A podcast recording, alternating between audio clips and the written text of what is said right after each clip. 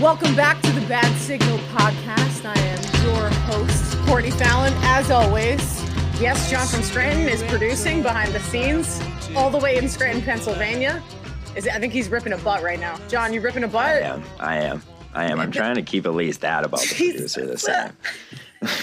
I'm trying to keep something similar, you know? Oh, okay, yeah. All right. This show is a little special. We're going to call it like Towny Tuesdays. Towny Tuesdays, because in the city of Boston, there is nothing we can't complain about. And we can complain about them shutting down the restaurants once again, which is seems like they're going to be headed towards that. With COVID restrictions, we can complain about Danny Ainge not getting enough out of the NBA draft, not getting enough out of Gordon Hayward. And what the hell was that from Cam Newton on Sunday? And on that note, I just want to bring in a new friend. Could we call you Rob from Woburn? Is that all right? Yes, you can call me Rob from Woburn. That is Okay, Rob- perfect. I love Rob from Woburn. We're just Yeah. gonna get, you know, listen, he hit me up and he's like, yo, I just talked to my friends all day because I'm sick of listening to EEI. I can't, and I'm like, yo, join the club. You want to go shoot some shit about sports? This is perfect. It's a classic Winchester versus Woburn conversation. Let's move on a little bit to uh to some Patriot stuff. My God, I am so fucking done with Cam Newton. I how much more can we take of this? How much? I have to ask you.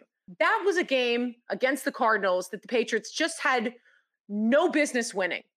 And as much as you want to try to tank in the NFL, I mean, it's not possible. The parity of the league, um, you're going to have teams that are so much enormously more talented than yourself, but because of poor coaching and because of situational play and you know these idiotic calls from the refs, like that blindside hit on Gunnar Olszewski that called them back. I mean, eh, like I literally was watching a play from it was the same exact hit on a Wes Welker touchdown run back, I think in what 2007, 2008. That was the same, literally the same hit that continued on. I mean, the league has gone soft. For someone to complete nine passes for under 100 yards, he had the lowest quarterback rating to win a game at 23.6 since Mark Sanchez in 2012. I mean, we're talking about That's that's disgusting. That's gross. no, Oh, literally, it's, it's yeah. Um, I, I just Jarrett Stidham must really suck. Yeah. Jarrett Stidham must really suck. Here, I mean, uh, let me just ask you this: What do you think it is? Is it that Jarrett Stidham really fucking sucks, or is it the fact that Bill Belichick is rolling with this season? And I, I know people will say, "Oh, you know, he's not different than any other year." Yo, he's cakewalking through this year, cakewalking.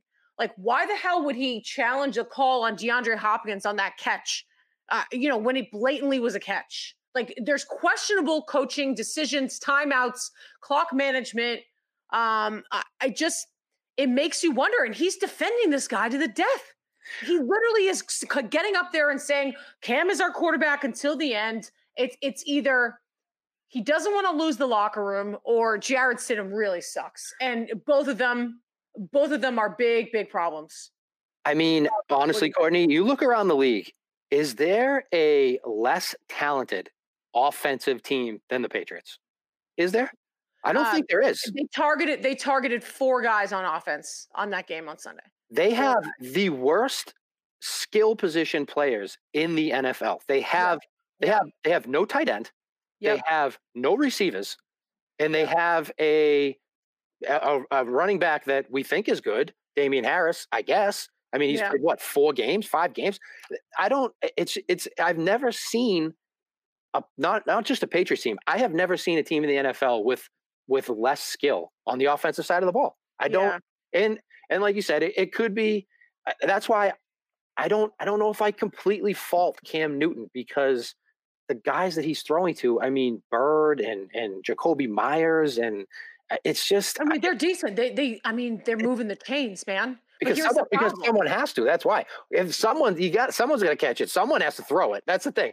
It's football, so I mean, it's going to happen. It's just they're terrible. They're a terrible offensive team.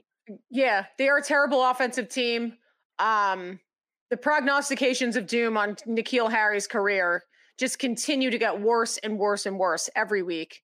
I mean, this guy, uh, he they should they should just release him at the end of the year with the historical numbers that he's putting up of how bad how bad he is over yeah. this last two years. I mean, I'm not even. I think everyone that's understated. I legitimately had my brother turn to me and say, "I like N'Keal Harry. I think he does well." And I'm like, uh, you know what? I'm just gonna let that go in one ear out the other. Horrendous. And you think, and, it's think Tom, that, and then you I, also think it's Tom Brady's fault because he all never. The big thing with Brady was you he know, never he, developed young players. He, yeah, he needs to have the guy know where he's going to be, and he's not going to throw to these young receivers. And you know that's why you know he doesn't want any rookie receivers in there and stuff. But I mean, at some point, talent has to take over. And yeah. if you have the talent, you're going to get the ball thrown to you. You're going to catch the ball. And yeah. we haven't seen that talent from N'Keal Harry.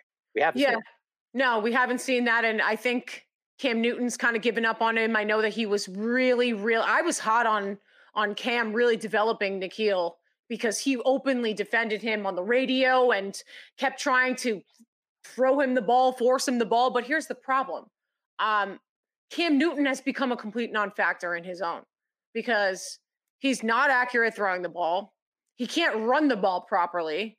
And I mean, uh, he's uh, when when he comes up to the to the line of scrimmage, I is he a factor if he's if he's calling audibles and changing place?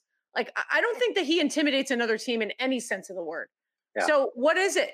What is it? Um, the Patriots trying to tank. I mean, I won't even want to use that word. You can't use it with Belichick. You can't because he just he he doesn't allow it to tank because he's just yeah. so he's just so good. I mean, look at their defense. Their defense with all the players that opted out. I mean, Chung and Hightower are two huge players that opted out. So missing Hightower is the it's the worst oh, thing that can happen. It's the worst. I mean, they're playing worst. a lot of rookies. They're playing a lot of un, uh, inexperienced players on defense, and he is just such a good coach that they're still winning. I mean, Arizona is a good team. Arizona is a good offensive team. They have a really good quarterback. They obviously have a good, a uh, couple good receivers, and they sh- they shut them. They had the lowest points this season during the Patriots game with yeah. a pretty much no name defense. I mean, and yeah. that's and that's all Belichick. That's all Belichick. Yeah. yeah. Um, I would even surmise to say that I was going through this list, and um, you know, I'm just kind of trying to scour the internet to see. Uh, what's good and what's not. This was great. That LeGarrette Blunt said that the Patriots, uh, the Patriots and the Eagles haven't haven't filled their role at running back since he left in 2016. Dude, that guy has such an ego that I mean, what the fuck are you doing down in, in Tampa? Like that's the biggest question. Yeah, sure, you ran for over a thousand yards. Congrats. But yeah, Sony Michel was just under that thousand yard marker and they won a Super Bowl. So sit down, homie. Okay. But I, am even lo- I'm looking at this team for next year. Joe Thuney's gone. David Andrews is going to be gone. He has the most votes of any offensive lineman center uh, in the league right now. Um, uh, they're going to get rid of every single one of their wide receivers. Um, clearly, they're going to get they're going to be gutted by the end of this free agency period, and I just don't know if sixty million dollars in cap space is going to be enough. I mean, you just don't know how he's going to use it either. He's just uh, sometimes, like I said, he's the best coach of all time. I don't think there's any question, and he's yeah. a genius. I don't think he's anything. He's a genius, but sometimes yeah. he thinks like sometimes he tries to outsmart himself with some mm-hmm. of the players that he signs, and he'll sign you know all these undrafted free agents that he tries to play, and it's just it is you know it, it's it's going to be interesting. It's going to be very, very, very interesting what they do what next your, year. What do your daughters think? I hear some little voices. Yeah, they need to go upstairs. That's what Listen, um, yeah. Can I ask, uh, can I ask you not? If you put if you put her on receiver for the Patriots, she's probably the most skilled person on the damn field right now. Right. So that's I mean that's what we're looking at. So. um, can I ask an uneducated yes, yes, sports John. question? John, John from you John doesn't know um, football. So do. yeah, well, I know football. I know things. Uh, I said Patrick Mahomes is good a couple weeks ago. Let's not take that for granted. Um, he is still proving it day by day, Courtney. Yeah. That's I got my facts right. um, so did do you guys or did you guys lose faith in Belichick this offseason and no, season, I, or um, is it um, still where it was? I haven't. I didn't lose faith in him in the offseason. I think everyone and their mother lost faith in Jarrett Stidham to even become effective in the stories that were coming out about this kid uh, eh, that he basically gave up. They weren't didn't like his compete level. He wasn't showing up emotionally, mentally in the quarterback room. I mean, so what the hell is this guy going to do? Um, I, I think more so that Belichick it, once again goes back to the draft. Can't can't develop players, can't pick players. He needs to step down as general manager of the Patriots and let another person take the reins. I don't care who it is. Uh, they need to bring in someone with a legitimate eye for talent because as you watch DK Metcalf last night on Monday Night Football put up 177 yards or whatever he did because he was motivated by Jim Schwartz, by the way, all-time asshole. Jim Schwartz, all-time asshole, used to coach for the used to coach for the Lions. There's a reason, bro, that you've been the defensive coordinator for a shitty Eagles team for the last five years. You can stay there. You haven't been even been noted to be promoted. He came over to DK Metcalf and he was like, "Hey, man, I, I was with Megatron in uh, in Detroit. You're not even close." So it pissed off DK Metcalf. Ran for you know uh, almost 200 receiving yards, and this is a guy that Bill Belichick passed on. You know because he had a poor three cone drill at the combine. I mean, you okay? Uh, so you took N'Keal Harry. Just he wasn't a burner. It was his hands. You know, I, I don't, I just don't understand what the the obvious duck in the room is that that Bill needs to change, and maybe someone else has got to tap him on the shoulder and, and and make him more aware of what the good, what the talent is in the NFL. And if that means handing over the reins of, you know, Nick Caserio, who's been the player head of player personnel, like he's got to do that. Like I, I, don't think I don't think that the Patriots really. I I think that they're set up to be worse than they next year than they are this year. Uh, he has time to fix that, and he better. Yeah, I mean, like I think that he used to surround himself with people he considered peers. So, like you know, Scott Pioli is a perfect example. Yeah. He would he would take Scott Pioli's advice. He would listen to what he had to say about people, and then they would they would draft together. You know what I mean? And now I just and even like with the even with the coaches with uh you know with Romeo and with uh, Charlie Weis and all those guys, they were his they he considered them peers, the equals. I just think that he thinks of himself so above everybody that he doesn't give a shit what your opinion is. And if that's the case, then why does he even have Nick Caserio there? I don't understand why. Like, what was the big stink about him going to Houston? Why wouldn't he let him walk out the door if he's not going to actually let him discuss player and make player personnel decisions. I don't understand it. I mean, well, I mean, at this point, I feel like he should just let everyone leave and you know and go off on their own so that they can fail. And I was I was bringing this point up. I, I think it was on my Instagram live that I was saying. Yeah, uh, basically the reason three out of the uh, all the GMs that got let go outside of Jim Caldwell, who is the latest GM to be fired from the Jaguars. What it's it's Thomas Dimitroff in Atlanta, Bill O'Brien, coach and GM in Houston, Matt Patricia and Bob Quinn. These are all Belichick guys. Mm-hmm. Why are these guys failing outside of Mike Vrabel and Jon Robinson? It's because he's not a mentor. He doesn't give a shit about telling you how to evaluate talent or how to do things his way. He just gives orders. Mm-hmm. And that's why the Andy Reid coaching tree is so much more successful. So put that in the situation of where Bill Belichick is now. Uh, mm-hmm. This guy is not going to help anyone. He's not going to ask for help. He's not going to reach out to say, I need help. He's going to be doing this on his own because that has his legacy stamped all over it. They're going to call me a coward if I reach out for help. I, I, I mean, that's that's just the bottom line about how Bill does business. Right. And you know, my all feelings, no facts of the week here is Bill Belichick is absolutely fucking taking the year off with this team.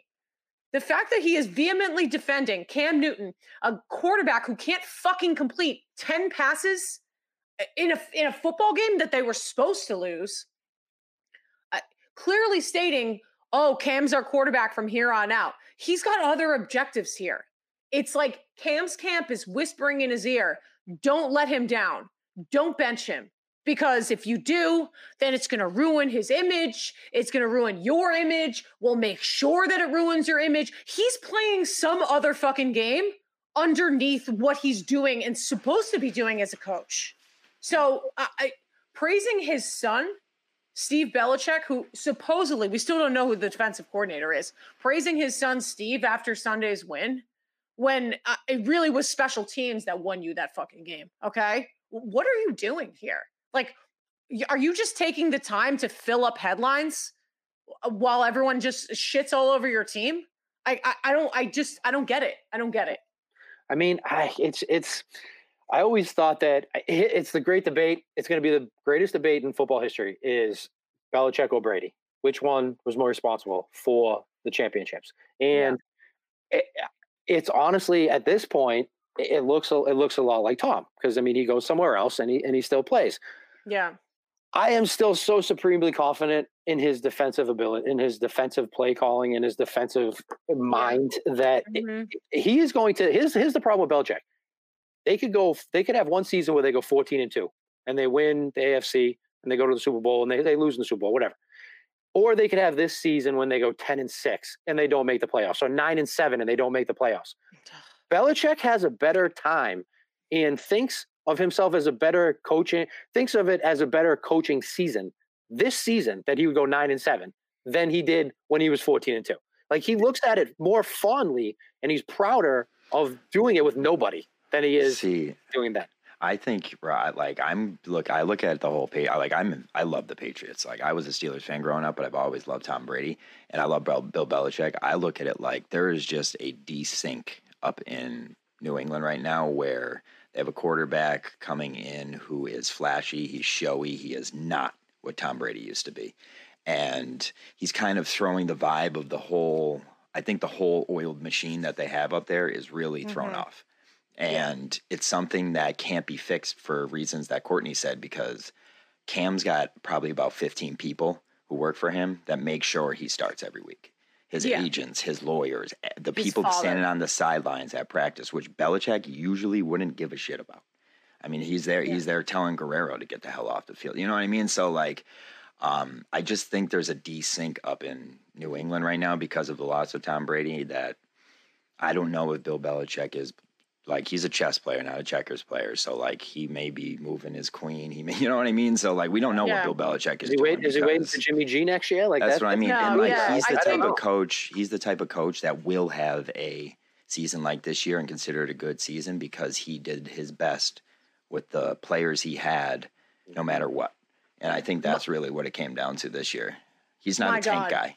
No, I, I mean I, I, agree. He's not a tank guy, but what the hell are people going to say when they look back on the season? They go nine and seven. I don't know. Look I, back I mean, four years, just, ten years, and look at all really, your damn Super Bowls. No, but you selfish assholes not, up there. I'm almost worried about that because it's not going to tell the proper story, and people nationally will sit back and say, "Oh, well, they finished nine and seven. Oh, well, it's not that bad." I like. I don't want to take away the weight that is placed on the front office of you know the New England Patriots to uh, to fix this fucking team, man. And to be honest, you're looking right now at losing Josh McDaniels potentially next year. I mean, I, I wouldn't want to stay around Bill if he's having a, if he's being a control freak. And and what about what about Julian Edelman? And this is the what I want to ask you, Rob. If the Patriots keep winning, it's going to give more pressure to Julian Edelman to return. There is no need for Jules to come back. I mean, the guy had fucking meniscus surgery. I mean, they had literally jelly injected into his knees to make sure that he's he's he can run again and cut. This guy is turning 35 in May of next year. He's I, I just I, he has no football left. And he is a product of the Patriots running wide receivers, slot receivers. They did the same thing with Wes. Wes retired. I think it was he left the Patriots when he was 31, 32 there should be no reason for Julian to come back this year. And uh, I mean, they're going to lose him and they're going to lose Josh McDaniels I because.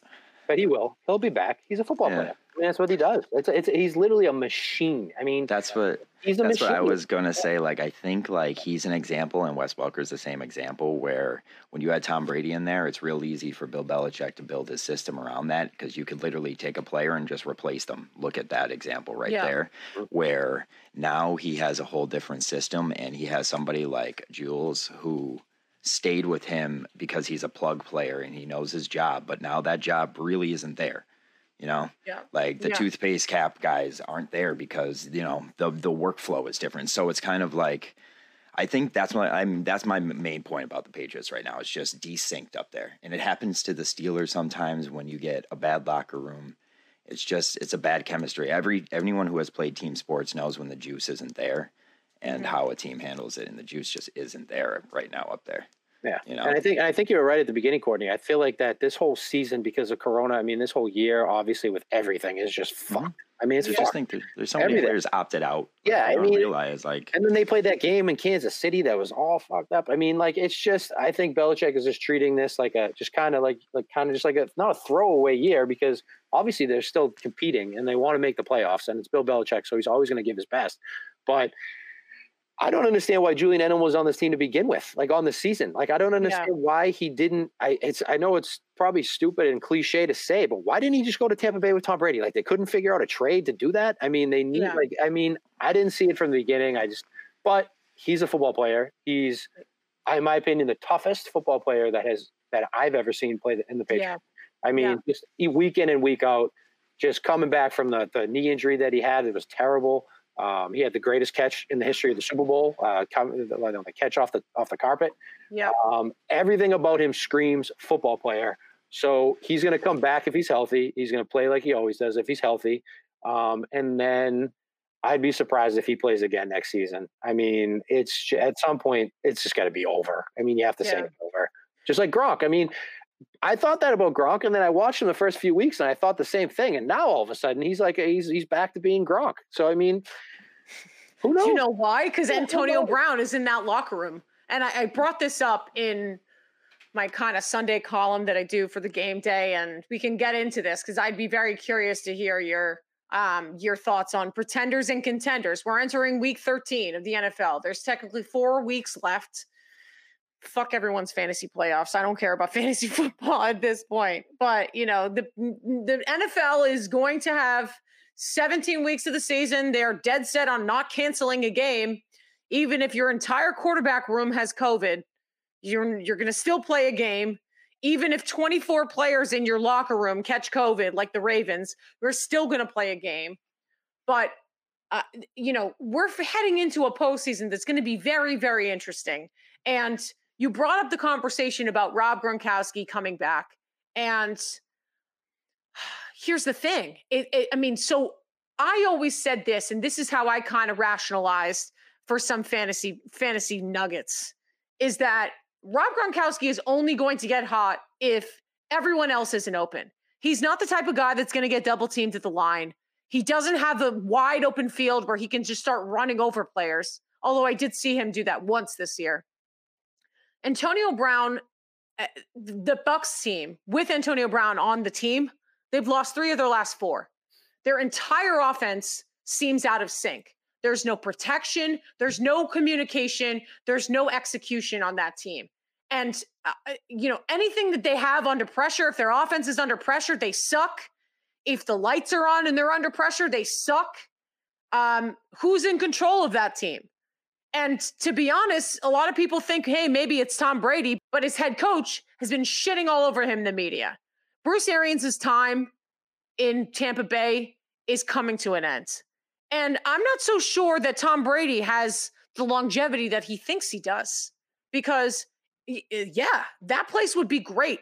If Antonio Brown leaves and Tom gives up on being fucking Mother Teresa to this guy who is just a broken human and clearly, it's like if he, I mean, yeah, we haven't heard about him in the news. Congratulations. Well, he, he's sucked on the football field too. So, I mean, wh- what is it? Antonio Brown has to act out and just, and, and, you know, and act out on his animal instincts as the crazy person that he is in order for him to actually do something on the field. Because Scotty Miller was kind of like that, you know, that quick out, uh, you know, that he was the target. But now he's Brady's trying to force the ball to him to Antonio Brown. It's not working. And um, Tom Brady right now is averaging 39 and a half pass attempts a game. Number one in 39. Uh, okay. How are you going to sustain that as a 43 year old fucking quarterback? Answer yeah. me that. I don't know. And why did they get, I want to know why did they pick up Leonard Fournette?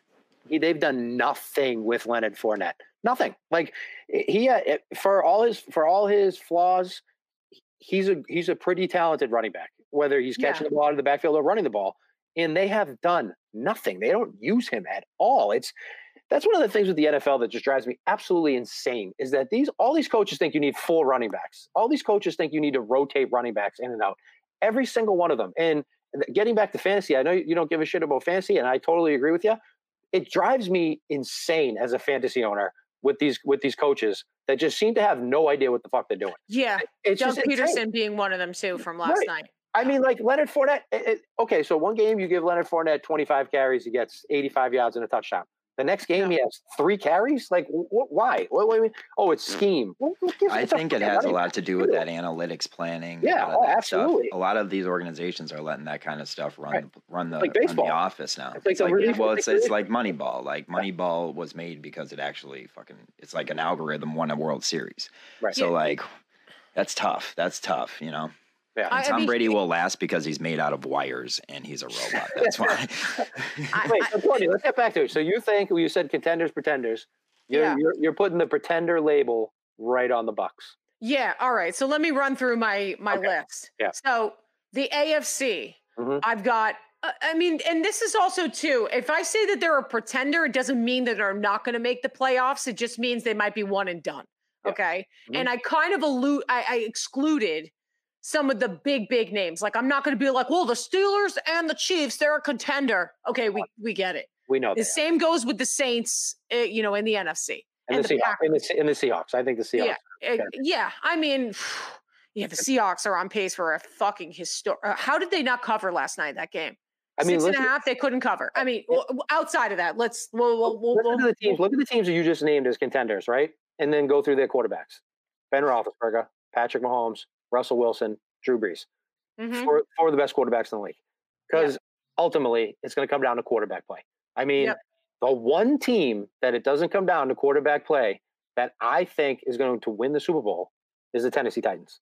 Because yeah. they have the. Uh, Ryan Tannehill sucks. I mean, on the day to day, he might have a good game, but, uh, you know, Derrick Henry is legitimately a dark horse favorite for MVP. I mean, oh. he's not going to win the MVP because Pat Mahomes is going to run away with it. Remember when Russell Wilson was in that conversation. I mean, man, how things change right. throughout right. the course of a season. But exactly. But he's the, the perfect quarterback Titans. for them. He's the perfect quarterback for them. Yep. And, yep. and they had a chance to get Brady. I mean, they they Mike Vrabel, I'm guessing, I mean, could have made one phone call and he probably would have went and played for them. But they chose to go with Tannehill over Brady because they didn't want to change the system that they had. And they wanted yeah. to continue what they had from last year and just continue it on to this year. And it looks like it's working up to this point. AJ Brown, the wide receivers. I mean, they picked up, uh, you know, at tight end. I know Jonnu Smith has been kind of streaky. I mean, that team again, once again, they play physical at the line, bully ball. Like that's the, that's the that's the formula. I mean, that's the formula with the Steelers. They're a yeah, very extremely right. physical team. And I love that team because they played to the last minute too. Right? Yeah, exactly. And yeah. and I think the Titans are the same exact way. And I think that they are a legitimate candidate to go back to the AFC. And, and AJ book, and AJ Brown, guess what? Yeah. Drafted behind N'Keal Harry. I mean, just add it to the list. Just add it to the list of another player that the Patriots should have had that they I, didn't have. I mean, it's yeah. I mean, every time, every Sunday. Every here's Sunday. the problem too. It's not only that the class of wide receivers from 2019 are fantastic. Look at all the fucking wide receivers in in the league this year. The Jerry Jeudys, CeeDee Lambs, uh, mm-hmm. uh, Justin Jefferson, uh, and some of these guys went in the second round. You could have picked them up. Mm-hmm. Uh, they, I whatever. Yeah, evaluation of talent on the Patriots, especially the wide receiver. I mean, that's always been an issue. It's un, it's just, it's unbelievable. It's, it's, yeah, it's, it's dumbfounding how bad he is from Bethel Johnson to freaking, you know, whoever the hell. Chad Johnson. Chad Johnson. Chad, Remember that from you from uh, UF? Terrible. Oh man. Terrible, terrible players. I mean, yeah. It just uh, who knows? But yeah, exactly. Well, one of the other new wide receivers on the Las Vegas Raiders. I almost said Oakland. Las Vegas Raiders, Henry Ruggs. I mean, he's another burner. Mm-hmm. They have Nelson, Nelson Agholor. I, I think the Raiders have proven to me, and the only reason that I'm saying that they're contenders is because of their legitimate game plan and the way that they match up against the Kansas City Chiefs. And they could have beaten them twice. I, you know, they beat them once, and they went wire to wire with them in the second in their second round matchup. You know, so to me, the Raiders, and I think they have the easiest remaining schedule of all the teams. And again, uh, you know, the teams that are going to be contenders are going to just put away the bad teams. And I'm hoping that the Steelers do the same down the stretch because, um, you know, it's it's it's one of those situations. I remember when the Patriots went 16 and 0. It was like sometimes they had those trap games that they were worried about. Oh my God, they couldn't put couldn't pull through because you can't beat up on a bad team. So I think the Raiders are legitimate contenders. The Browns, to me, are fucking terrible. Um, do you know the Baker Mayfield? The Baker Mayfield threw his first touchdown pass on Sunday since week seven. That's five weeks of the NFL that he never threw a touchdown pass. I don't think he was even throwing balls past like 10 yards. Talk about an offense too. Man, they get some weapons. They have weapons and they and he just he just hasn't he hasn't he hasn't done it yet. He hasn't uh, no. uh, figured it out yet, which you know. He hasn't no, no exactly. No, not ever. He um, might um I mean, I don't know. Has he? But I mean, but it just goes to show like your number one receiver. Yeah, you lost Odell. I'm just not so hot on Odell. I mean, I mean, yeah. I think Jarvis Landry is a better football player than She's, no, he exactly. They're mm. basically the same fucking person. They're like, you know, they both grew up in both grew up in the same town or a couple towns away. Both went to LSU.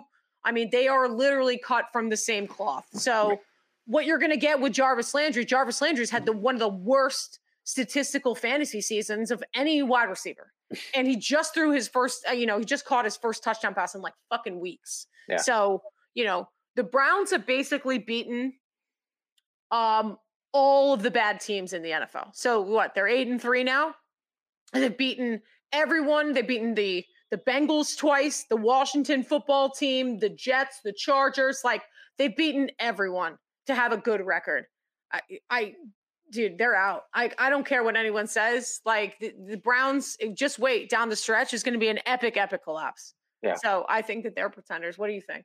I, I totally agree with you. I mean, I just I have no confidence in Baker May, May, Mayfield at this moment. I mean, in a few years he might be he might be something, but I just still don't think he's still don't think he's caught on to what it is. Yeah.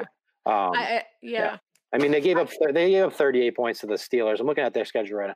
They gave up 38 points to the Cowboys, and I believe that was that was with um, you know, that was right before Dak got 500. They gave up 500 yards to Dak Prescott. Jesus. I mean, their defense is not the defense is not good. Yeah it's just a eh, you're right. They beat all the bad teams, which is yeah, which is I guess gets you in the playoffs in the NFL. So yep, exactly.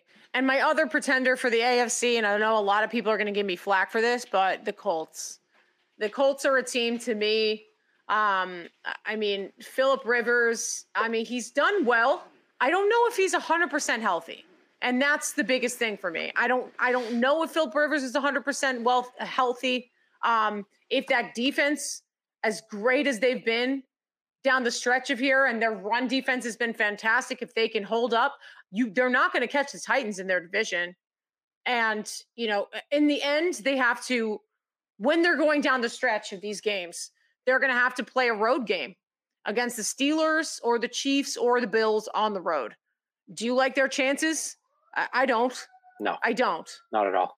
And they have a tough schedule coming up. They have to play the Texans two more times, which is always a tough matchup for them. Yes, that was they, the other thing. They have to play the te- they have to play the Texans twice. And the Steelers and the Raiders. They got the Texans twice, the Steelers, the Raiders, and the and they'll they'll beat the shit out of the Jaguars because who everybody beats the shit out of the Jaguars, so it doesn't really matter anymore. Um, yeah. Before we even, I, I, Courtney, I'm I'm interested in this. I was looking at I was looking at this the other day. The number one pick in the draft next year, right now, is basically coming down to three teams: the Jets, yeah. the Jets, um, was it the Jets, the, the Jaguars, the Jaguars, and, and the, Bengals. The Bengals. Yeah. So, so, we know the Bengals not taking um, a quarterback because yep. they have they have their quarterback. Uh, the Jaguars will obviously take one. The Jets will obviously take one. Adam Gase is going to be gone. He he, he get, he's going to get fired. I don't know, man. I I, I wouldn't uh, be hundred percent about that. If they I keep, just, I just wouldn't. Him, I don't know. It's bananas. If they keep him, it's just we talked about the other day. He has to be the best job interviewer of all time because he's he's I don't know why he keeps getting jobs. It's insanity. And eh, my question is this: Will Josh? We talked about before. You think Josh McDaniels is gone, right? Yeah. Is there a scenario where the Jets get the number one pick in the draft? Josh McDaniels gives a big fuck you to Bill Belichick, leaves, goes to the Jets, takes Trevor Lawrence number one. Fucking AF, they'll run the AFC for the rest of the rest of the time.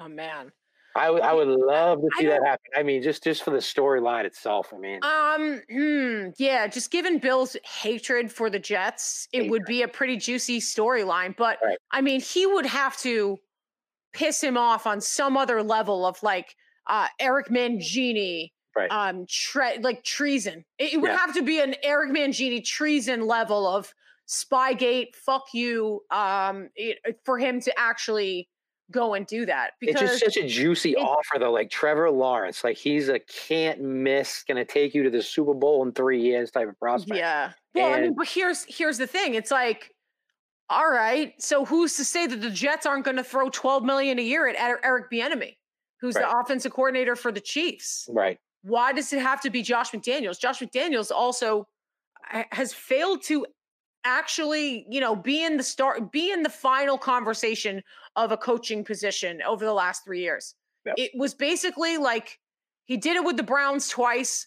And when it came down to it, it was wasn't the GM's decision. It was, you know, someone under him, and I'm blanking on their name, but basically it was like, do you like Josh McDaniels? No. Okay. so I like Kevin Stefanski. We're gonna give him the job over you um, uh, he walked away from that coach, the, the Colts job after he accepted it. And then he turned it like, why would any team want to take a chance on Josh right now? Especially given his inab- complete inability to turn Cam Newton to do anything. Right. I, I mean, I, yeah, this has not been a good my biggest knock. No, it hasn't been a good year for McDaniels at all. It hasn't. Uh, no. But again, I'll come back to it. They're so terrible in offense. They have no freaking weapons. I've I, never seen anything like it. You look at their depth shot, you don't even know half these people. It's fucking yeah. it's crazy. Um, and then the other thing too is what about Detroit with Patricia gone? I mean, I wonder where they're going to go for a coach. There's so there's going to be so Robert many. Robert Saleh Robert yeah? Saleh. Yeah. You think so? I'm, a big, I'm, a big Lincoln, I'm a big Lincoln Riley fan from Oklahoma because yes. everybody's looking for the everybody's looking for the McVay. Everybody's looking for the third mid thirty offensive minded, you know, uh, young guy, and I think he's the next. He's the next guy to make that jump um, into the thing. I mean, he's been twelve and two the last three years for Oklahoma. I think he's done it with three different quarterbacks. Yeah. I mean, so it doesn't. He can run the system. Uh, it's going to be interesting. It's going to be a crazy offseason because again with the with the COVID, this whole season is just fucked. I mean, everything, yeah. whole fucking year is fucked. Everything's done. It's just insane. Everything's crazy, and it's just like a whole redo. And I think next year in the offseason, it's just going to be it's going to be wild, wild, wild, wild. I know, John. Yeah. You're shaking your head. You agree? You yeah, agree? I agree. He's just a yes man today. no, I think this season. Do you guys? Would you guys consider this? Even though I would say the NFL was the most normal season out of all the professional sports this year because it took place on time, basically. I mean, that's not counting all the people who were out, but it took place on time. It felt the yeah. most normal. Would you still consider it an asterisk year? Mm-hmm. No. Would you put an asterisk no. next to it, no matter what? No. Oh, you wouldn't? No, no. At this point, I think that the NFL, as much as I've knocked them you know, that band aid of a doctor, Dr. Allen Sills, who is, you know, they're not talking to Dr. Fauci, they're talking their own guy who's going to be their own mm-hmm. representation. So fucking Roger Goodell. Mm-hmm. Um, eh, you know, the band aid uh, that they have placed on the league, for the most part, I mean, look at this. So the Patriots got fined 350K for, you know, the violations of four players that have, you know, that caught COVID. I, and, and I think that that was kind of an anomaly. It was, you know, Stephon Gilmore and he went out to dinner, or there wasn't a dinner, according to his wife, with Cam Newton and he caught COVID. The people that have violated protocols so blatantly, like a strength and conditioning coach in Baltimore holding meetings trying to be Mr. fucking Hardo with no mask, allowing everyone to go work out with no mask on. Like, that is a blatant violation. So, like, I mean, if they get games postponed and they're kind of bucking the system here and setting everyone back, yeah, it's going to suck. Right. But at the same time, like uh, we've the NFL has not canceled a single game. They've proven that they're not going to continue to cancel games and you know, they're going to put extra precautions in place while the country is just absolutely, you know, uh, seething from this this this virus that's taking over and having its full second wave. They're going to do some sort of a playoff bubble situation. Good for them, you know. But I, I wouldn't I wouldn't say that in the least. We still had basically more or less a full season outside of the practicing in the spring. like you said, yet. That's the problem. Is yet. Like, what if all of a sudden we get to the AFC Championship and Patrick Mahomes gets COVID? Like, fuck. Yeah, that you know actually is a good point. Like, that's, that's, a good true. point. That's what are they going to do like, then? What, like, two weeks in the middle of the oh, playoffs oh, yeah. is much different. Right. Yep. Exactly. I mean, like, what what are they going to do? Are they going to postpone? Are they going to cancel? Are they going to make Kansas City play with a backup quarterback? Oh my God! I think how crazy would that be? It's gonna. I I think it's gonna happen. I mean, it's 2020. Well, at that point, it'll be 2021. So maybe we have some maybe some optimism that things are gonna, things are gonna start turning around. Oh man! Yeah. All right. Well, let's just whip out these uh, NFC contenders and pretenders. And I know that you're you're gonna knock me for one of these, but my my contenders, and a lot of people are gonna be surprised about this, but listen, someone's got to win the fucking NFCs. Someone. And if it's not to be the New York Giants, it's to be the Washington football team. I just think that that team is so well equipped. The beatdown that they put on Thanksgiving was so fantastic. It was spectacularly fantastic. And apparently, that game was the most watched football game this entire year. It had over 30 million people watching. So, whether or not that was a Thanksgiving anomaly or not, you know, the attention is going to be on the NFC East. And with the potential comeback player of the year under center and Alex Smith, Antonio Gibson putting up 250 rushing yards and six touchdowns over his last three games. Scary Terry McLaurin coming out with a bang. I mean, that's another rookie wide receiver that's tearing up the league. I just think that, you know, Washington, they're going to be hosting a home playoff game and everyone's going to bitch and complain because they only have six wins on the season. But I think that they are one of the the only contender in the NFC East because we know everything that's going on with the Philadelphia Eagles. My other contender are the Vikings. I, I listen and I I shit all over Kirk Cousins. I hate Kirk Cousins as a person, as a quarterback. I think he is like a certified loser. He was a, loser in Michigan State. Wow, a, I just I you you like that. You like that. no. I just um I think that I think that team has been carried by Dalvin Dalvin Cook this entire year. He, obviously, he's like I think they average like 425 yards on the ground in those home games. It's all Dalvin Cook, but he's actually proven that he is able to come back from you know you know one possession, two possessions, uh, down 14 points to come back and win. And the only people that are sitting above them at ninth in the NFC are the Chicago Bears and they're going to get beat by the Detroit Lions this year, this this weekend because you know Darrell Bevell is going to take the Lions and have like a second coming of, oh, we're you know new breath, new Lions team. So they're going to take care of their division foe, and the Vikings are going to launch themselves into the postseason. So, but outside of that, in the NFC, the Cardinals are just uh, just write them off right now. I'm sorry. And yeah, you're going to have the Seahawks that are going to take that division. Forget the wild card, bro. If you can't beat a helpless Patriots team down the stretch like they did and made all of those fucking mistakes. You know the Patriots didn't the, on their only scoring drives, they they they were never in the Cardinals side of the field. Like they always had like they were in their own 50 between the 50 and the and the end zone. Like that's how bad their offense was. And Kyler Murray may or may not be hurt. You know, you do have DeAndre Hopkins, but you know, you can be you can limit that team. And I just I don't know, boneheaded coaching plays. Um, it makes me wonder if Cliff Kingsbury is somewhat in the hot seat. I know Steve Keim wouldn't do that because that's his guy, but very questionable down the stretch. And the Bucs. And I guess I'm just going to hear you, Rob, just run through why you think that I'm wrong, and then I'll and then I'll bring it back. Two words: Tom Brady. That's it. That's you it. Sound like, you sound like such a townie. That's it. I am. You sound like such a townie. We just watched him for 19 yeah. years. The guy's never, he's never ever being going to be counted out. I mean, as long as they have him under center, they're a contender. They are gonna go. They might. I, they're a good chance to go to the Super Bowl. Um, the offense. The we talk about the Patriots having the worst offensive skill in the NFL. The Tampa Bay Bucs probably as a collection have the best offensive skill in the NFL. And eventually And they're not using it. I know. I think eventually it clicks. I don't know. I mean, eventually I think I just, just think I just think right now if the season ended, they'd be playing their first playoff game in Green Bay against Aaron Rodgers and the Packers. I, how do you like their chances on the road?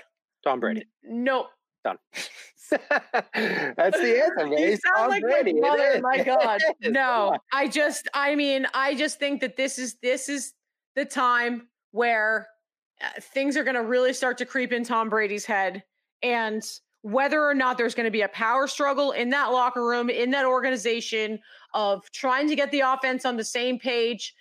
Bruce Arians even saying this is all on Tom because Tom's calling all the plays now. Imagine eh, that happening in New England. If Bill was just all of a sudden like, Tom, I'm going to give you all of the reins of the offense. Yep, it's all you. I, he's he is no he's not a he's not an offensive coordinator. Uh, you know him figuring this out and unraveling this mess that he's created it's I just I can't see the Bucs making it past the first round of the postseason. I just I can't. I, I don't I uh, show me that they're they have a clutch gene in these last what four three four games. Show me the Bucs are clutch and can win a clutch game Time because out. time out. Did you? Did, I mean, they, how how badly they've embarrassed themselves. I'm telling you, you that team right now. Ask if they have a clutch gene. No, team I, no, is quarterback by Tom Brady. He is clutch. You look up clutch in the dictionary, it's just a big picture of him. That's it. There's nothing else. I don't think there's anybody else there. I think it's just him. So that's what I'm saying. I, I don't understand why. Where's the where's the communication with this team? Like uh, where where's the execution? I you know Tom can't be can't he's one of the worst quarterbacks in the league passing over 20 yards. Sure, he completed four and seven four of seven passes beyond 20. I mean, how is he going to do that consistently? I just, I think that there are too many things that he is trying to control, including making sure that Antonio Brown yeah. doesn't get into legal trouble or any kind of trouble that he's that he's trying to do. It just, um, I just can't see him corralling this team. I don't know what they past the first round. When they signed him, wouldn't don't you think they should have spoken before and said like, "Listen, I'm going to come sign there, but we're running my offense." okay, Tom, that's great. Come run the offense. I think that that's what they that's what they said. Like then, I think everything that you're saying. And what are they doing? I don't. Bruce Arians. Here's the problem. Bruce Arians is a, a very laissez-faire coach, and yeah. like there's no structure. Right. There, this was like reminds me of like when I had a few friends that went to the Pro Bowl, and like John Fox was like the best coach of the Broncos. He was the best coach to have during the Pro Bowl because he let the players like drink during practices. He was like, all right, everyone go party and no fucking rules and this and that. Like that's literally what Bruce Arians is to me, at least from what I'm hearing. Yeah. So which, which is too bad because I thought they brought Tom in to change that. Like that's what yeah. that's what originally what they said they were gonna do.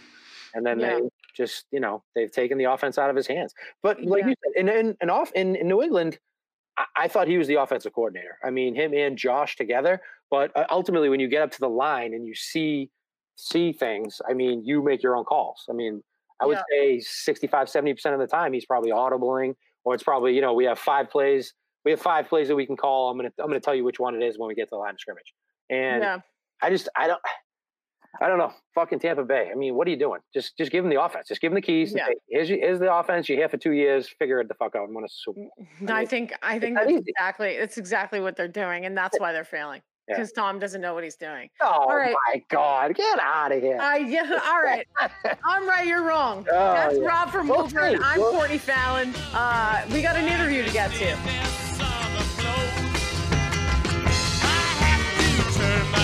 This interview with Antoine Walker is not sponsored by the Walker Wiggle, although we do get a great Walker Wiggle at the end of this fantastic interview but it's sponsored by Bunny James. Bunny James boxes. Listen, we're done with Thanksgiving. We're on to Christmas. And what's a better stocking stuffer for your loved one than Bunny James box snackses? And I'm just going to say snackses because I kept saying that during this copy. Listen, Bunny James box has so many good, delicious keto gluten free, vegan snacks. It all comes in one place, and we're here to offer you a sick deal.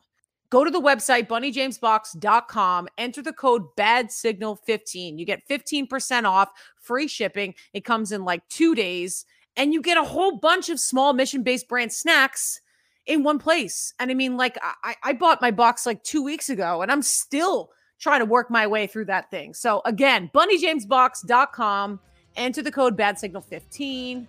You get all the good snacks for your friends and your loved ones. No gross chocolates, popcorns. You guys get it. Just go check out the website. Use our code. And now, Antoine Walker.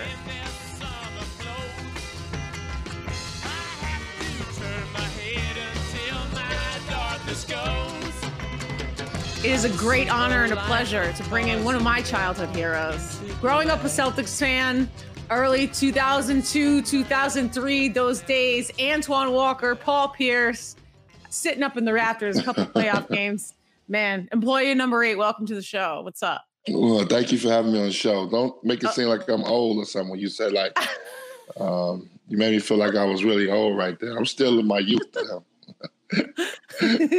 still in your youth and yeah. you know you're still thriving and yes. you just came up with a book you're coming out with a book called gone in an instant mm-hmm. um really a lesson to a lot of younger kids and um younger players and really anyone that has long since admired you i mean you of course one of my favorite basketball players still one of my favorite basketball players but mm. um how did you decide to um, start to write this book and just talk about you know the financial struggles that you went through? Um, I don't want to be too long winded with it, but it, it's it's been a, a, journey for the last five or six years. Just um, one, uh, rebranding myself, um, trying to figure out what I want to do in life, um, and also um, turning my story into a, a, learning tool for a lot of young athletes. And I had a couple of different things, different ways I wanted to do it and um, I started, which you you don't know, I shot a documentary um, about five years ago that kind of spearheaded me to to want to write a book. And it was really just to rebrand myself and then making it to a learning tool. So um, that's why it's called like a memoir. It's more of a testimony to some of the stories and trials and tribulations um, that I went through. Because I think sometimes, you know, um, when people hear stories about you, they don't get the full story. They just listen to the internet and what people put out there, and, and sometimes when it doesn't come from the horse's mouth, um, it becomes a problem, and people get the wrong and misconception of it. But I wanted to make mine a learning tool. I've been very blessed and fortunate. Um, first to start um, Morgan Stanley, I have to give him a lot of credit. Um, Drew Hawkins, um, a guy that was at Morgan Stanley about five years ago, gave me an opportunity to go back in front of student athletes um, and speak about financial literacy and share my testimony. And that kind of spearheaded it. And the last five years, including this year, was been unbelievable for me. I got an opportunity this past season to do the financial literacy for the NBA for all 30 teams. So I was able to do 26 out of 30 um, before the pandemic hit. Um, but that was what I was aiming for to be able to do, to be back in front of my peers and to share my story. And I got a chance to do that this year. That's even that was even more important to me than me trying to get a book or do a documentary was to be back in front of my peers, and I was able to accomplish that. And hopefully, if it, it continues, obviously, we got to get through this pandemic, but it was something that went really well. The guys were very receptive to me.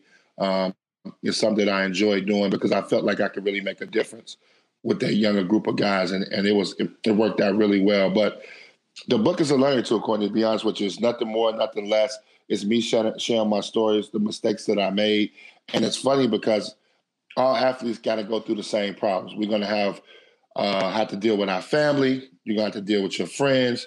We create these very expensive lifestyles for ourselves, um, and they're all good things. Don't get me wrong. We work very hard to to become professional athletes, but the one thing that you're going to get from this is that we don't think about generational wealth. Um, we don't think that as athletes, we play a short time. Everybody's not going to be Vince Carter and play 22 years in the NBA. Mm-hmm. You know, you're going to probably get a situation when you play 10 or 15 years. And that's when you make your money and you got to make sure you keep it. You know, obviously you can make investments in certain things to put yourself in better play. But when you're making the type of money that most athletes make, you got a chance to build generational wealth, not only for yourself, for your kids and their kids. And that's what I try to teach the guys about because that's what it's all about. I retired from playing basketball at 34 years old. Yeah. Um, that's a lot of life to live. Um, yeah. You know, after that, and I think that sometimes we get confused. I came in the league at 19 years old. You're not thinking about retiring, but it's something that you got to put on these guys' mind now, and I try to do that.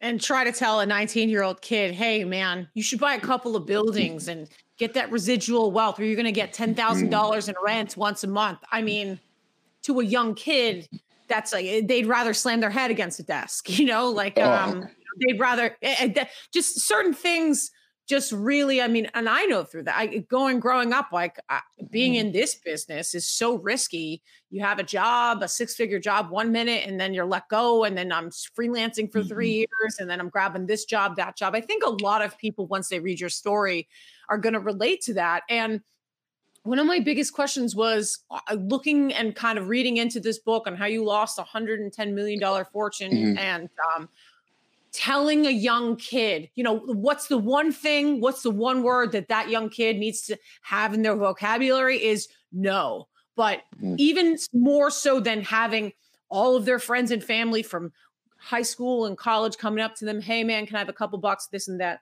What's the one thing that, you know, that young kid needs to tell himself?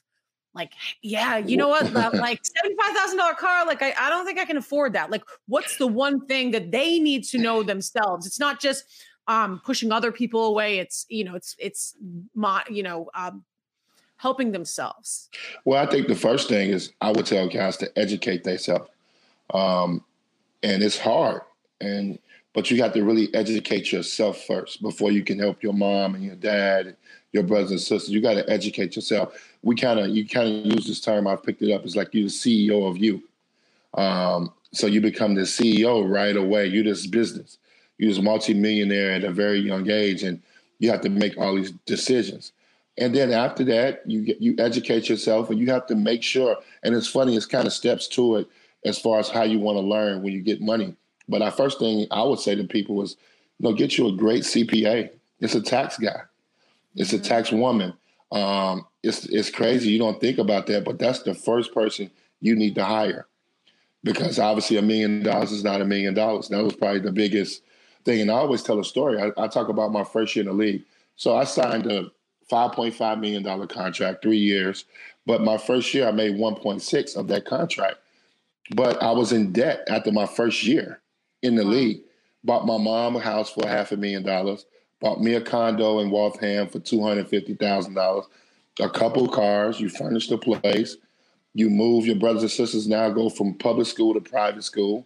Um, I had a child. At the, I had my daughter, so now you want to make sure that she's good. So you, I'm in debt because at the one six, I only see like 800, 900,000. Yeah. So I'm in debt technically after the first year I was in the league, and a lot of guys don't look at that. You look at the big number at 5.5 million, but I paid $55 million in taxes through my career. Yeah.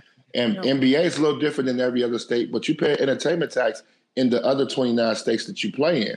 So, mm-hmm. you know, every sport is different. I can't say that, but in the NBA, the first thing you got to do is get a CPA because you're going to pay taxes in 30 places, every place you play.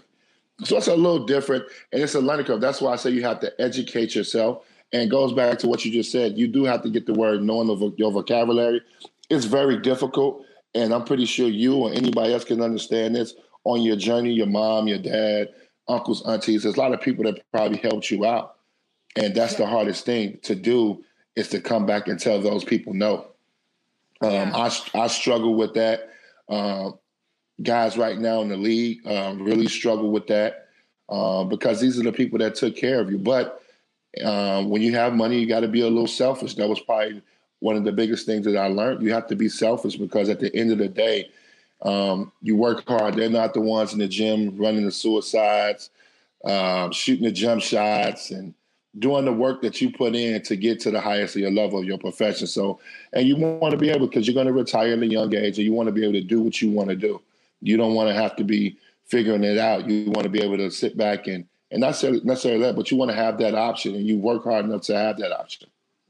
Yeah. Well, let's get into the Celtic stuff and then I'll ask you the yeah. gambling questions later because okay. you know that's kind of the fun so we can like, you know, talk about that stuff. But yeah, you had the blessing of having your college coach, Rich Rick Pitino, come mm-hmm. to you after you left Kentucky and he followed you to the NBA. He was the Celtics head coach in your first year. Um, just what was he like as a coach? I know that there is a lot of conversations, at least in the NFL circles, about coaches mm. that coach in college, and it's a much different attitude and it's a much different message than when you're coaching grown men. Uh, what was the difference between Rick in college and Rick with the Celtics? um, college Rick Pitino was unbelievable for me personally. Uh, it taught me, you know, got me in the best shape possible. Taught me how to play the game the right way. Um, you know, off the court was a father figure to me. Make sure I make right decisions. So um, I always loved the way he. I mean, I, it was tough love. Um, I didn't I didn't understand it probably back then, but it, it, turned out for the best. I think in the pros, honestly, when he got to the Celtics, um, their expectations was too high. I think pe- people, because of his success in college and his own personal demons of him wanting to win right away, um, really messed things up here. It should have been a process of a three, four year process. Um, instead, he wanted to win right away. Um, he juggled the roster. I mean, he traded Chauncey Billups out to 40 games, 45 games, yeah. something like that. I mean, you drafted him third. Um, just the impatience that he had to build a team. And when you're building an organization and building an organization back together, we had some very good pieces. And he did not allow those pieces to grow together for whatever reason. He wanted to win right away. And the expectations were, I think, a little too high for the group that we had. Um, and it showed. Um, me and coach, we have fallen out. So I'll be honest. We lost contact for a while. Um, I mean, he was a different guy for for for a while. Um, and we regained our friendship, and and obviously, um, I love him to death. And coach has, has, been great to me throughout my life.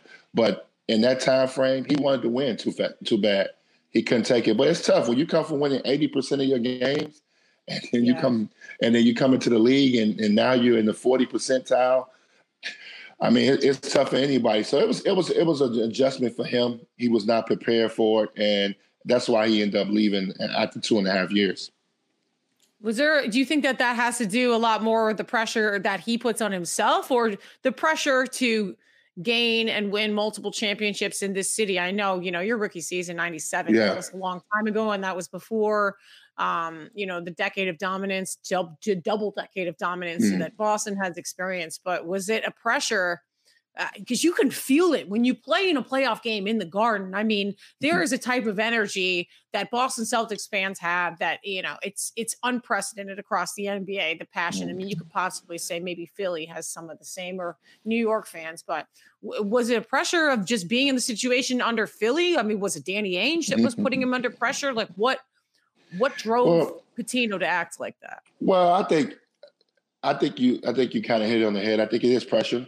The playing in Boston is um, people want want to win. They expect you to you know play hard, work hard. Um, but one thing I, I could say about Celtic fans, I think they would appreciate the process as long as they're starting to see some improvement of players. Um, I think you know for me as a player, um, when you're trying to build chemistry, you know you want to get a chemistry with a good core of guys of seven, eight people. Um, and we never got that opportunity. Um, like I said, trading Chauncey Billups early. We had some good players, I think. And you saw once me and Paul got an opportunity to be together for a couple years, we was able to build, build chemistry among each other, confidence, and then that translates to winning. And you get an opportunity to get in the playoffs and, and get a shot. And I think he did not give that chance. But also to say this, he was one of the first ones. I, am not sure. I know it has been done in the past, but to be the GM and the head coach. I think that's tough to wear both mm. of those mm. hats. And he wore both of those hats when he came in. But that's coach. Coach is a control freak. He wanted to be in control of everything. So he he, he had to he had to have control of both of them. But that's tough um, to to be the GM and the head coach um, because you got to bring in because you got to have two different you know mindsets. You know, you got to yeah. coach guys and be ready to, you know, what's the development, slow it down. And then the GM, you, your job is to win, and you're trying to put the best guys. So that was just tough for him yeah. on that part. I know another guy in Boston that's the GM and the head coach, and his name is Bill Belichick. But I think he's doing he's doing just fine. Well, he got uh, six of them at twenty. He's not, he, he, you know, he, he got room. He got room for failure right now. oh man, I know. Well, I mean, I, Rick Pitino is so much maligned. I mean, when you started to hear all the rumors and all the, you know, kind of his mm-hmm. downfall. Were you in touch with him, or like I, or were you kind of uh, sitting there, or kind of a little bitter, and we're like, no, yeah, actually, I'm gonna, let him. I'm gonna let him. No, the, the, the, crazy part is that if, if the timing serves me right, um, I was at a point in my career on the down end and I was out. I think I was out the league waiting to get a phone call. I went down and stayed with him for six months in wow. Louisville and um, and got in great shape. And this was at the time when he was actually going through his trials and tribulations with the young lady and um, the restaurant and all the personal things. So we kind of helped each other out, I think. We were working out twice a day. Um, I was able to get in great shape. I stayed in Louisville. I didn't go nowhere. Um, he took a lot of personal time out um, to work me out. I mean, he would work out with me twice a day. Um, and we got a chance to spend a lot of time together and rekindle our friendship. So it's yeah. crazy that you asked me that. A lot of people don't know that. So I got a chance to be around him, and I understood uh, how hard it was on him, and it was difficult on his family, on his wife, and, and he went through a very tough time um, with that. And obviously, we know about the scandals with the kids after that, but he had he had a tough tough stretch there over the last you know four or five years, and I was actually around um, at that time, so we kind of helped each other out and get each other back on our feet. What's your relationship like with Paul Pierce? Because I mean, it's you guys are uh, like peanut butter and jelly to me. And I got to tell you this. So, like, you know, my brother, damn, in '96, I was nine years old, and he, uh, my big brother, he threw the he threw the Sports Illustrated uh, down mm-hmm. on the desk. He said, "You see this man?" he pointed to you. He's like, "He's going to change Boston Celtics forever." But really, it wasn't until it wasn't until Paul Pierce really complimented your game Mm-hmm. that you guys really started to put things together. I, I guess I would say, you know, this um what was the most frustrating part about um having that team and having two superstars and you know, I mean you got guys around you like Tony Delk and you know, mm-hmm. a number of those different guys that were on the team making playoff rounds, but you couldn't quite you know get it together as so much so and i mean i think a lot of celtics fans and what can what can you kind of relate to the celtics team now that as Rick Fox said when we had him on here a couple, you know, a couple months ago, he said, you know, this Celtics team has just got a got a lot of Indians, no chief. um, well, we had a lot of chiefs. Me and Paul was a chief. Um, I consider yeah, that's, myself. A, that's a, why, yeah. Yeah, I consider myself a leader. We both did. I think um, we did a good job of establishing us, ourselves of being a good playoff team. Um, I think that was the first the first goal. I think once we got to the Eastern Conference Finals and you you really size it up, New Jersey went to the finals back to back. It was Jason so, Kidd. It was yeah, Eric so Jason, Snow and yeah. They were just they were they were really good, but we were not far off from them. So if you that's the measuring stick to get over the hump, I think the organization and and I know Danny came in with a different vision, but he was willing to add a piece to that team that we already mm-hmm. had, maybe a piece or two. Um, we could have got over the hump.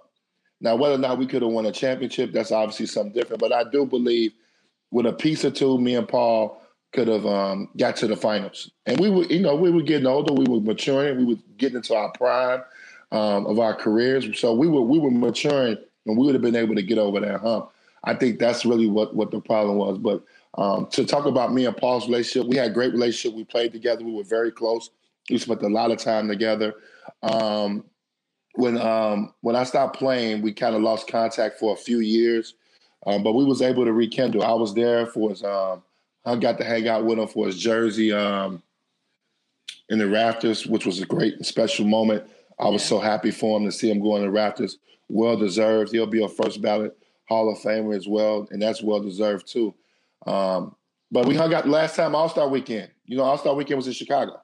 Yeah, yeah. So I did an event, um, All Star Weekend, and he came out, and we party like never before. Like it was back, like in, like it was back in like 2001 or something. We so we had a good time, but we're we're still uh, we usually chit chat over uh, social media. Um, yeah. And if we're in the same city, we get together. But we've we've been able to rekindle and, and maintain a good friendship. So um, me and Paul in a good space.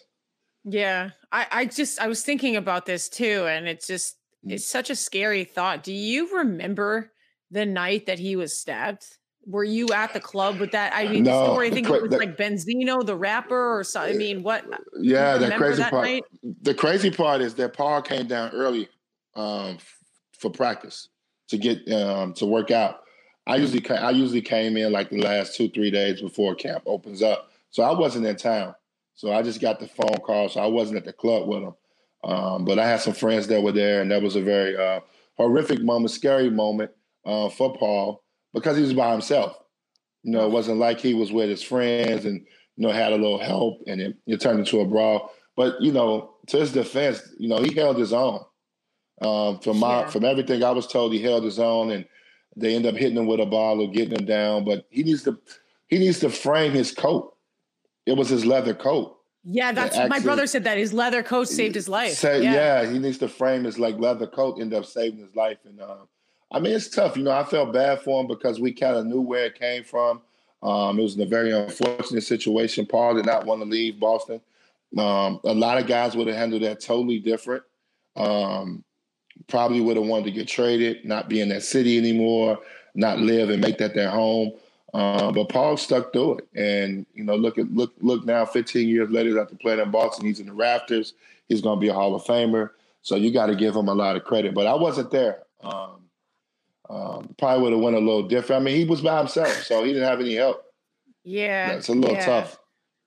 Oh man. Well, yeah, I mean, but, have you ever have you experienced stuff like that? I mean, I remember yeah, there was some also crazy story. You got you got held up at gunpoint in Chicago. Like, what happened with yeah, that? Yeah, I've, I've had um, a couple different altercations that I'm obviously um, not proud of, but um, you know, a victim of circumstance, a victim of a guy having a lot of money. Um, I had a home invasion um, in my house, which was very scary to get robbed by four men.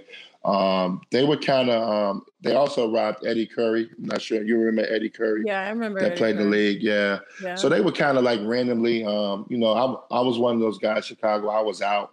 Uh, I wasn't the guy that was stayed in the house. So they they was following guys that had money, and I was just targeted. Unfortunately, so those guys got lengthy um, jail time. They were they were all caught.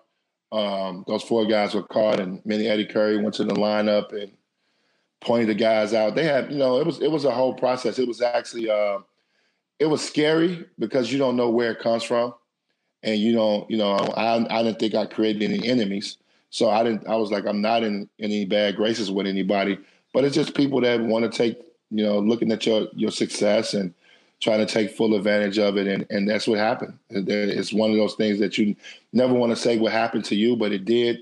It was scary for me. Um, it was scary for Eddie. But the same guys that did me did Eddie Curry. Um, I agree with you. Speaking of like growing up, mm. I I think Donovan McNabb went to high school with you. I, oh yeah, all four years. Yeah. Where you was? I mean, I know that he sat on the bench while you played. Uh, no, no, no, no. That's a totally wrong story. Donovan was a big part of uh, my high school. He was the second leading scorer on the team. wow. So he would come fresh out the football field and um, and come play basketball. The, the unique thing about, well, the funny thing people don't understand is that Donovan played for a football school. Mount Carmel, the high school we went to, was a football school uh, where they produced a lot of Division One uh, football players, um, professional players. Simeon Rice went to our school. Matt Kushner. Awesome. We had a lot of we had a lot of good um, football players. So I kind of when I got there, I kind of made it more of a to a balanced school where it's basketball too. But Donovan was an unbelievable athlete and yeah. people don't understand that. So he would they when in college in high school he was an option quarterback.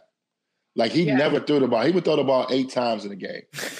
like it would be like and and it's it's like weird. I always tell people like to see him at Syracuse when he got to Syracuse and see him throwing them bombs, and then obviously when he got pro, I was like, how did he learn how to throw like that? Because he didn't throw like that in high school. Yeah. Um, but he was a big part of of my success um, on the high school level he was good. He, he get you 20 points any night. Super athletic, um, a fearless guy. And me and Don still have a very, very good relationship um, yeah. to this day. He's in Phoenix um, with his kids. He's now got his kids now trying to play football. So he's doing real well. I also saw him All Star Weekend too. We spent a lot of time too. Um, All Star so Weekend is just yeah. That's when you. That's when you really kick it. Yeah, you should have been. You didn't come to Chicago. You didn't come to uh, Chicago. Uh, no, I remember my ex was asking me. He's like, "You coming to Chicago for All Star Weekend?" I was like, "I'm a football uh-huh. girl, man." I, so what's what's a what's an Antoine Walker All Star All Star Weekend in Chicago, your hometown? Ooh. Like, what's what's a party like that? You have like floor to ceiling ice sculptures. you got you know you got you got women scantily clad hanging out you know, money. You know, like, you know, you, you, know what was you know what was crazy? I wanted to bring the book out All Star Weekend. and it wasn't it wasn't ready. So I was like, okay, so I had to cut down my events. But no, I did a couple of events, couple parties. Um, yeah, yeah. So I mean, nothing too crazy though. Like I think I did I did a watch party because yeah. I didn't go to the game. It was just too hectic. Um, I let my daughter um, and her friends go to the game, so mm-hmm. I didn't go. And um, I did a big watch party um, at this big bar, and that that was that was fun. Um, I did like a little welcome to Chicago party. Everybody came out to Thursday early yeah. before the before the traffic got in. But you you didn't come out, but it was freezing. Freezing. I think when I, below zero. Yeah, it was it was the worst. That. Yeah, it was the worst weather ever. ever. So um, it wasn't the most enjoyable All Star game I've been to, but it was fun. We hadn't had in our city in 32 years. Yeah. So it, yeah. it had it hadn't been in Chicago and since '88. So people were pumped wow. here. Um, yeah. And so it, it was good. And now hopefully we, you know, we were good hosts and people want to come back. Hopefully we don't got to wait 32 years to have the All Star game again. Uh, speaking of Chicago, you were super close. I like I love your Instagram because you always like post you posted mm. one picture of uh MJ and you're like, yep, that's a foul, you know, hand on the wrist. Um, what can you say about his success? Do you remember, you know, watching the um mm the documentary, and I'm blanking right now. The, the you know the ten part oh, documentary about the oh, yeah, yeah, the yeah. Last Dance. Yes, yes. Um, and you know, I mean, I guess also too. I mean, what was you spent a lot of, and I think a lot of you know the fun, and then also too the downfall was um, when you would go gambling with with MJ. Mm. Like, what was um, you know, I'm not trying to spoil any stories in the book, but do you have anything mm. that you can remember about like you know going out and well, no, with, uh, the goat? Well, I think it's a, the, the one thing that people got to understand. I've been, I always look at this as a very special part of my life. Uh, to grow up a kid and, and rooting for and cheering for Michael and coming from Chicago and the first three championships, um, being one of those kids that was sitting in front of the TV at all that they were playing the finals and trying to win championships to in 96 playing against them. Yeah. Um, my first game was against the Bulls and, you know, um, playing against those last three championship teams was special. We didn't have a lot of success, obviously, against that team, but to play against them was great. So in 2001, um, when Michael decided to come back and to get that phone call and, and him tell me that he needs me to work out with him and get the guys in the gym and mm-hmm. and let's you know I'm thinking about making a comeback and to build that relationship that I built with him over a five six year period it was very special to me. No, a lot of people don't yeah. get an opportunity um, to me to be around the greatest basketball player to ever play the game on yeah. a personal level, on and off the court. Um, um, I think it was more to our friendship than what people think it was. I mean, I was around this guy every day uh, for a long time, yeah. not just not just at the gym, but I, at his home, around his kids, around his family. Um, so it was different. I know Marcus. Um, Marcus is uh, Marcus is my age. Oh uh, yeah, Marcus is Marcus, um, yeah. um, is in Orlando. Yeah, he's in Orlando. Yeah, my buddies at UCF. Yep. Yep, he's in Orlando. Um, so that, that was a that was a great thing. I think when people thought, "Have I been around Michael gambling?" Yes. Did we gamble? The thing that people don't understand that me and Michael don't play the same games. So I never gambled yeah. against Mike. Like I don't like sit at the table and gamble against him. So I don't I don't play I didn't play poker or none of the games he played, but I've been around him a ton of times. I went to openings of restaurants and casinos where he's where he's gambled. Um, but he never was an influence on me. I never sat at the table and played with him. Michael bets yeah. too much money. Michael plays That's at a different. thinking. Yeah, Michael plays at a different a different level than the average person. How much would he throw down? And so he was a poker player. So how much would he throw down? Uh, yeah, they play different. I mean, I don't understand all the concepts of poker, but they they're, they're high stake poker games. But I mean, he's playing blackjack. I've seen him play twenty five thousand a hand, six spots. So that's what 150 a hand, 150,000 dollars a hand. So he plays a different type of game of things that I've saw. Um, but that wasn't that wasn't our relationship. That wasn't he wasn't the, and that's another reason why you know it's important to to do a book and to do a documentary because people put your you know I think people didn't understand that we had a real relationship. Um, yeah, and it just wasn't that. And even just to touch on it, you know, I think, and for me personally, um, when things came out about me, um, I had a situation that happened in Vegas at the same time that I actually was going through a real my real bankruptcy. So yeah. what gets highlighted? The gambling. The gambling gets highlighted more than the actual the reason why that I lost my money. And I think that's why I did it. I lost my money in the recession in the real estate. I never lost yeah. my money gambling. Was I a competitive gambler? Yes. Did I gamble a little bit? Yeah. But I mean, the one incident that happened um, was actually Vegas's fault. Not really their fault, but um, they took advantage, which they could legally. They they could. I thought I had a better relationship with them. But anybody that gambles at the level that we do, and when you owe, when you take big markers, um, you have 45 days to pay that money back. And for whatever reason, we had succeeded my 45 days. They wanted to act on it. So they can actually mm-hmm. press charges on you. Wow. And I think if you look at, I know it happened to another player. I think you saw it happen to Charles Barkley, I think, years, years ago, um, yeah. where he owed money and they like went public on him. So they kind of went public on me because I was taking too long to pay.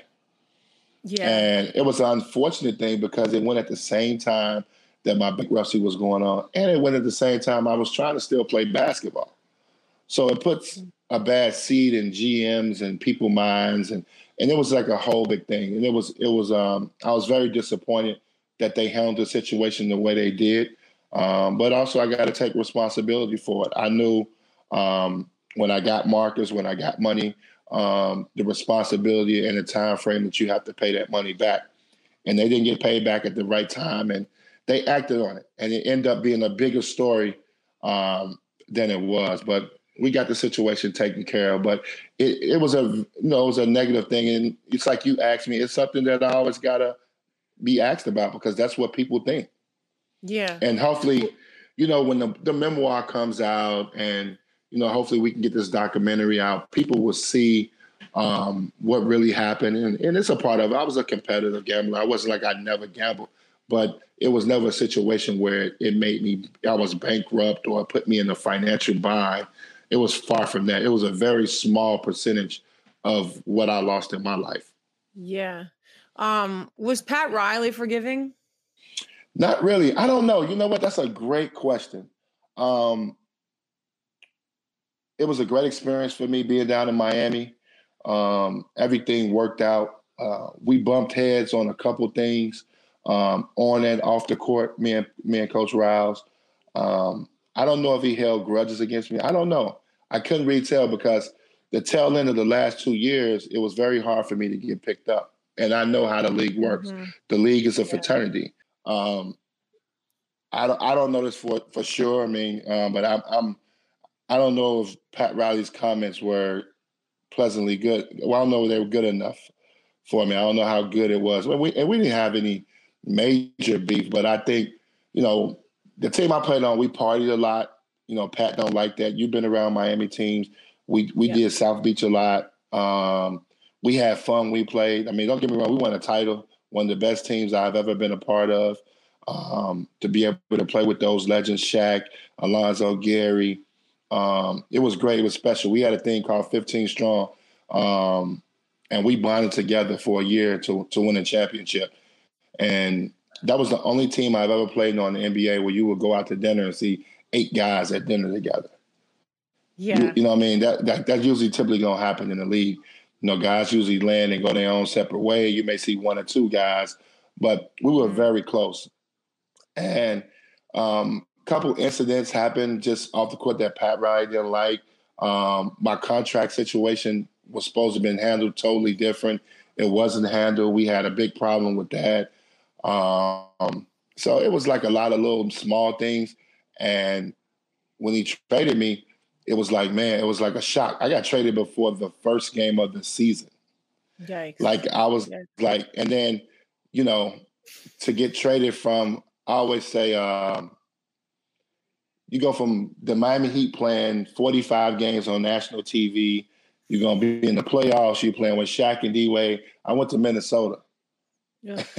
you know, and, and and you know, and it went, you know, and so it was just it was tough. It was a tough transition um, from where I had been. Where if you knew where it could have went down totally different if Pat Riley was could have said, "Hey, Twan, we're going to go in a different direction." My agent probably could have worked with him, found me a better fit.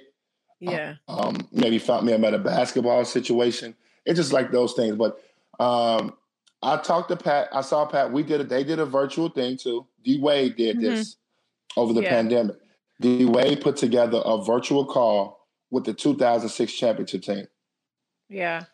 And we had uh, we was on the phone for about an hour and a half. Everybody got on the, the call, every player, and Pat Riley did. And we just laughed. Everybody shared stories about the season.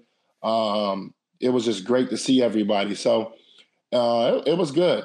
I mean, um, I haven't seen Pat a lot. I've been to Miami a couple times. Um, like I, I, had the fight, I did the financial literacy, like I was telling you about in the beginning. So I got yeah. a chance to see, I got a chance to see everybody again, and um, before I spoke to the team, and I was there a few hours. So it's good, but I, that was crazy that you were asking me that. But I just felt like the verbiage that came out was not good enough for me, and it, it kind of stopped me from being able to continue to play in the league. I think if a GM called him, I don't think he was saying the most positive things. I don't know this for sure, but my gut would yeah. be he didn't he he didn't really help me out. Uh, my gut would say that too. Covering Pat and knowing Pat, those those uh, elevated uh, speeches that he'd make at the end of the year with uh, war puns and blood yes. on the ground, and that's the, the, championship alley, and that is the the blood of the warrior. it's his color, and I mean, yeah, he's crazy. He's oh, crazy. No. But listen, I went through it. Yeah. No, yeah. definitely. I, I have a question, and this is kind of yeah. something that's like, uh, you know, Celtics fans, and I came to Miami the same time that Ray did, and uh-huh. just the breakup of the big three.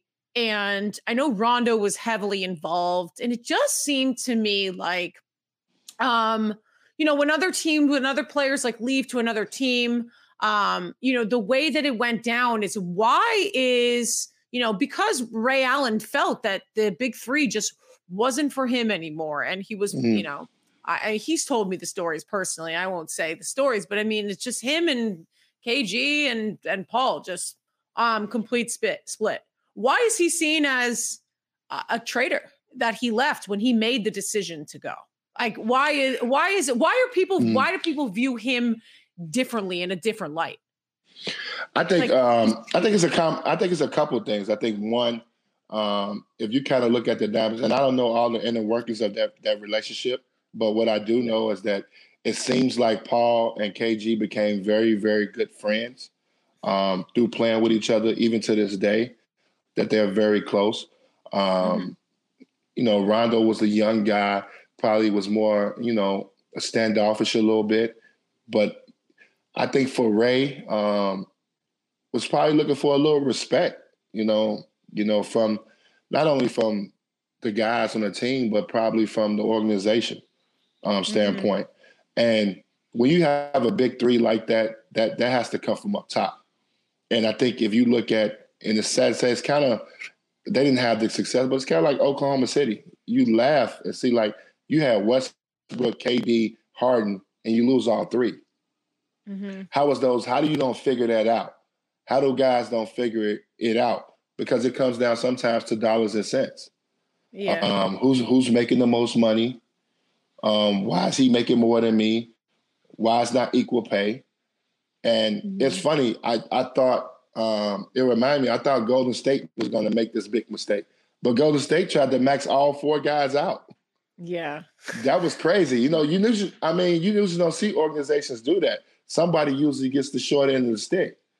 Yeah. You know that. But they tried to make sure everybody was paid.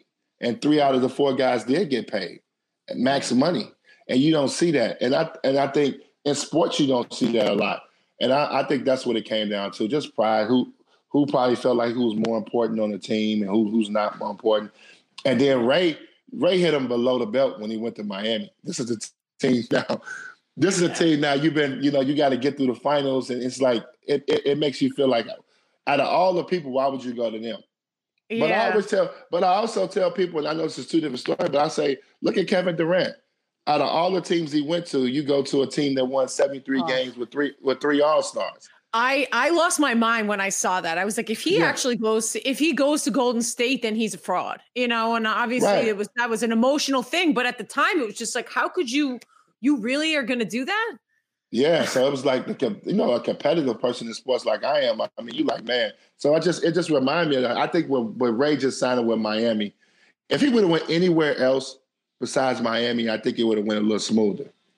Yeah. But going to Miami and you know, that was the team that they were trying to get through every year. That was going that that's why. Yeah, yeah. Um, well, wrapping this up a little bit, it's really interesting because we're, you were on the same team as Rick Fox, right? So you guys were drafted yeah. years apart. Yeah, so he was actually um, Rick's a good family friend of mine, but he was telling me when he came on the show a couple months ago, like back then in the day it's just um they they had thicker tougher skin you know what i mean like he was he mm-hmm. wasn't calling a pl- nba players now soft but he mm-hmm. kind of was uh what's your view of how you played basketball and just the league and the way the league was obviously you know it's not going to be big ben wallace and chauncey billups you know and the bad boys of detroit and uh you know keeping that reputation uh, but i what how would you how would you characterize the kids now versus you know when you used to play? Are they um, softer than you than you know? no, I would I would definitely say that the league is softer, um, but it's a combination of the players and the league and their rules mm-hmm. and what they think the fan base wants to see. Mm-hmm. You know, mm-hmm. when I came in the league, my first six years, I think they were hand checking was to 2002. Mm-hmm. So, you know, the, the scores will be, you know, the, you could play defense a lot better. When they mm-hmm. took out the hand check rule, you know, that's when the scores jumped up. Teams started playing the hundreds. There was more free movement. They were saying fans want to see that. Fans didn't want to see the old Miami Knicks games where they were played in the 70s and 80s. Um, yeah. But I do think the game is softer. Um, and honestly, and I just keep it real, it's softer because guys get paid now really, really early.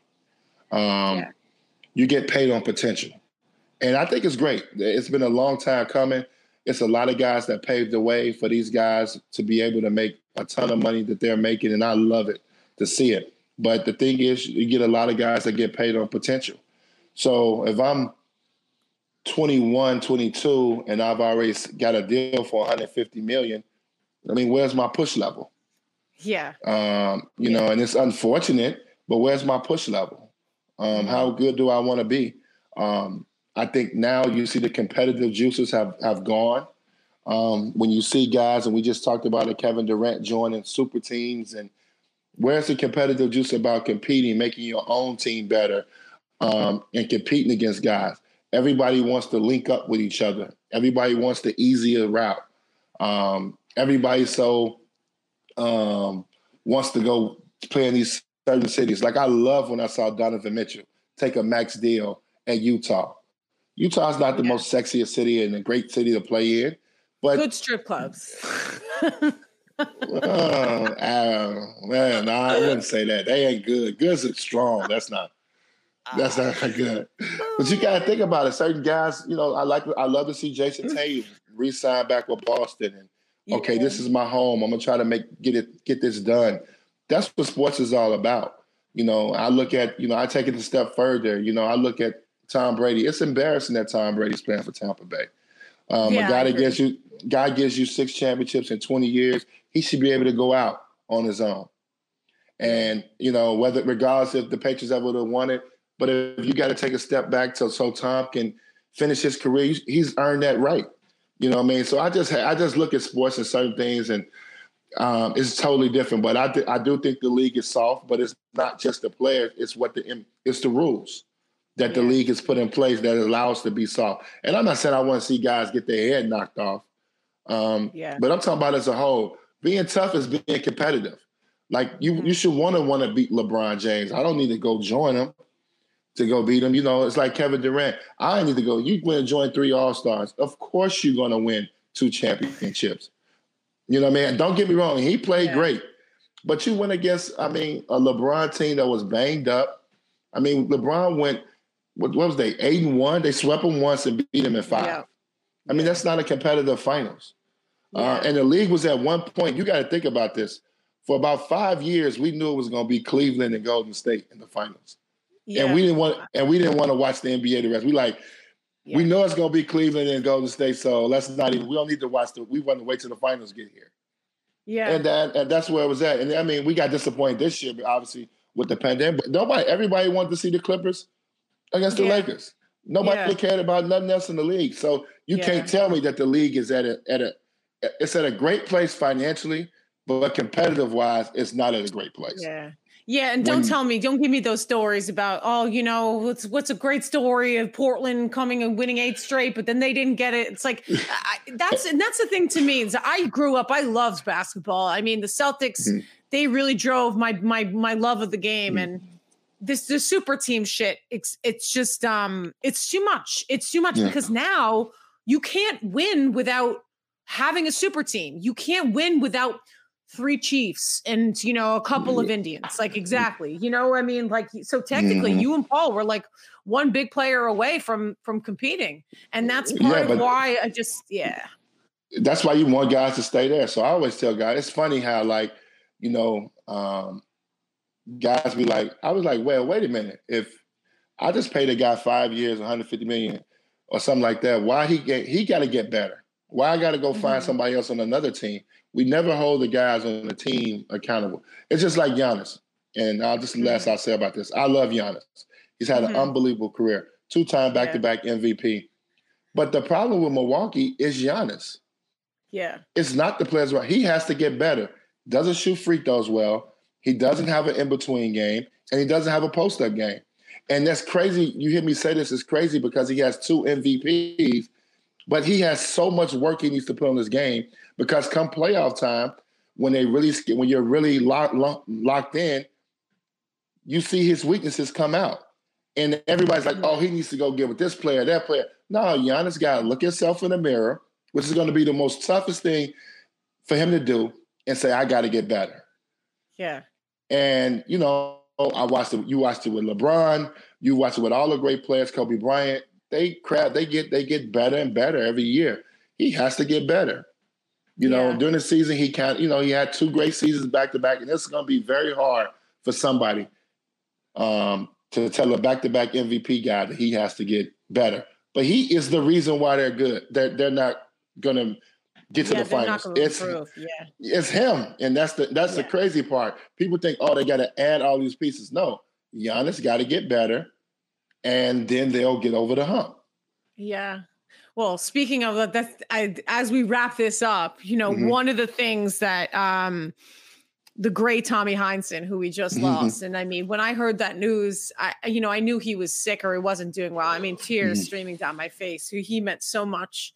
Not only he was just larger than life. There's no uh, eulogy or autobiography that could explain how much Tommy meant and loved the game of basketball. And that was one thing he he loved, you know, players going back on defense and everything that you're saying is just, I mean, that's like, it's like you really came from the school of Tommy Heinsohn. Yeah. I think he used his, Tommy- his, ho- he used his Hall of Fame speech to criticize kids in the game for not running back on defense and how pathetic it was.